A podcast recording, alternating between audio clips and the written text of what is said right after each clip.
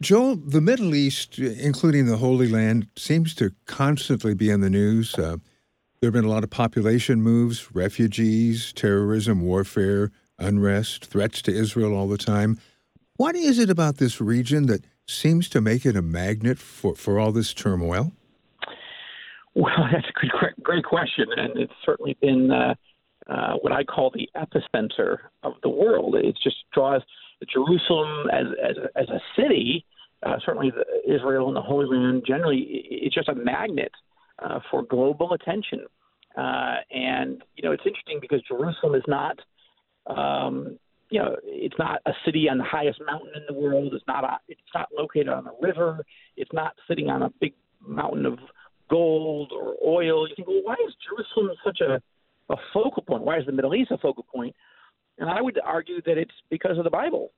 God decided that Israel was important because he he, he chose it to be, and he chose Israel uh, Israel for himself, Jerusalem for himself, and so the enemies of God have made enemies of of, of Israel and the Jewish people and, and Jerusalem, and and that that uh, that conflict tragically uh, is is four thousand plus years old, and it is real as today's headlines. Your books have often seemed to almost predict events that are going to take place in the Middle East or somewhere around the world. So, do you specifically pray for creative ideas and wisdom? I pray for creative ideas and wisdom. I don't pray for insight into what will happen. I'm not trying to predict the future. I'm not, uh, you know, for example, uh, Richard, my first uh, political thriller was called The Last Jihad. I began writing it in January of 2001. The first pages of that book put you inside the cockpit of a jet plane hijacked by radical Islamist terrorists coming in on a kamikaze attack mission into an American city, and then that leads to a war with Iraq. Now, I wrote that nine months before September 11th, 2001, and I was finishing it on the morning of 9 11 in Washington, D.C., right here where we lived for so many years. So I was not trying to predict that that would happen. In fact, I was stunned that it actually really did happen, and it happened differently from my novels. But but I am writing about worst case scenarios, think, horrible, evil, tragic, scary things that could happen in the world. I pray that actually they don't happen, but sometimes I'm closer to, you know, writing about things that could happen, and, and, and they actually do but it's not my intent. Your latest work is called The uh, Jerusalem Assassin. Now, where does this take us? So, in The Jerusalem Assassin, the latest political thriller, um, the President of the United States is about to roll out his big Middle East peace plan. Uh, he's been working on it with his national security team for several years, and he wants to uh, unveil it in a big event on the Temple Mount in Jerusalem because he wants to he hopes the plan will bring peace between the Israelis and the Palestinians. Unfortunately, a series of U- senior U.S. officials involved in helping him draft the peace plan start getting assassinated. And the president is inclined, uh, you know, he's rattled. He's wondering maybe I shouldn't put the peace, peace plan out right now. And just at that moment, he gets a, a back channel message from the Saudi government and the Saudi crown prince basically says to the president, if you will invite me to Jerusalem for a high profile peace summit with the Israeli prime minister and with you, Mr. President, you being the host, and you sort of insist that I come, I will come.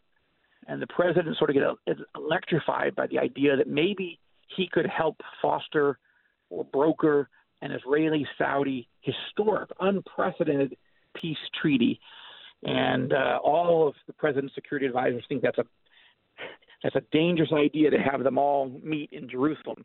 But the president goes forward, and now the clock is sort of ticking as Air Force One is going to be coming, the Saudis are coming, the Israelis are there, and the bad guys are coming too. And that is the setup for uh, for the the Jerusalem assassin.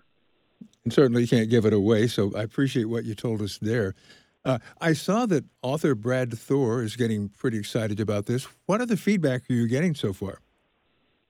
Well, it's it's uh, it's just coming out now. So uh, yeah, Brad, uh, who's a number one New York Times best-selling uh, novelist, uh, political thrillers, also a similar genre. He was, you know, he and I don't know each other. We're getting to know each other, but he was very gracious. Read an advance manuscript several months ago, and you know, thank God he, he loved it and gave me a huge endorsement, uh, which I'm very, very uh, grateful for. It's interesting over the years. You know, we've there's some five million copies of these novels uh, of mine in print, so um, it, it, lots of different types of people are reading them here, and they're translated in two dozen countries around the world. But what's interesting is also some of the people that read them are, are world leaders. Vice President Pence is a longtime fan, he and his wife, uh, of my books. Uh, Secretary of State Pompeo has been reading my books since he was back in the House of Representatives and has become a friend. King Abdullah of Jordan, I actually made him a character in one of my novels a few years ago. Uh, ISIS is trying to uh, kill the king of Jordan, blow up his palace, and take over his country. Now, as it turns out, the king actually read one of those books in that series, and rather than banning me from his country, decided to invite me and my wife for five days to Amman, Jordan, to come and get to know him and his his senior team and basically to show us how he's working every day to make sure my novels don't come true. and we had uh, three meetings with him, including a private lunch at his palace, the palace that I had blown up in the book. So uh, it was. It's always interesting to see to meet people who are reading these novels, um, but also sometimes you know they're they're people in very high places. Uh, President, former President George W. Bush has been reading the last several novels and has sent me notes for it, and you know, so I'm kind of amazed always to see the reach of uh, of fiction. Are you ever utilized as a uh, a back channel from person A to person B, say politically or something like that? No comment. Thank you. So, what I was going to ask is your your books are not necessarily Christian novels, but generally almost always have references to, to faith, to belief, to Christ, sometimes just outright. Now, do you believe that this gets more books into the hands of more people because it's not really a Christian novel? Well, I, am not sure if I'm the best one to judge in terms of its effectiveness in terms of sales. They have been bestsellers and they're doing well, but um, you know, I am up against all the political thriller writers uh, on the New York Times list who who use language that I wouldn't feel comfortable with, who write about sexual, you know, content that I wouldn't that I don't include in my books. Um, I think mine are as violent as anybody else's, uh, for better or for worse. Um, but mine also do have a faith element.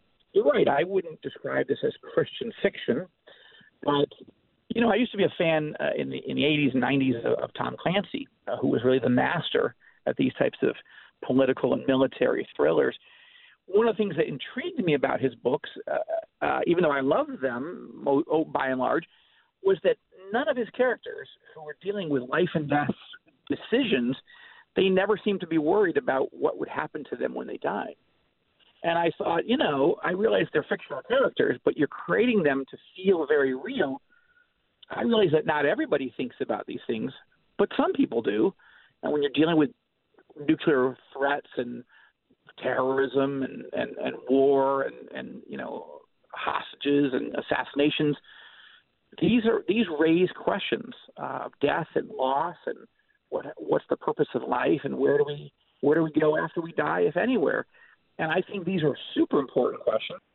So so some of my characters are on spiritual journeys. Not all of them, and I have a you know anybody that's read my books know there's a wide range of Muslim characters, Jewish characters, Christian, atheist, agnostic.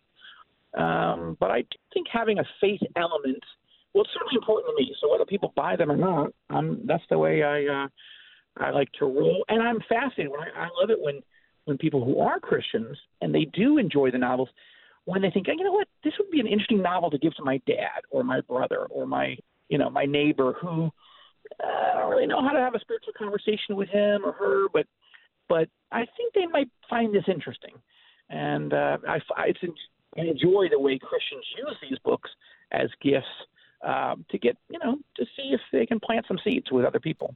Joel C. Rosenberg, thank you very much for speaking with us. Honored to be with you. Thank you so much.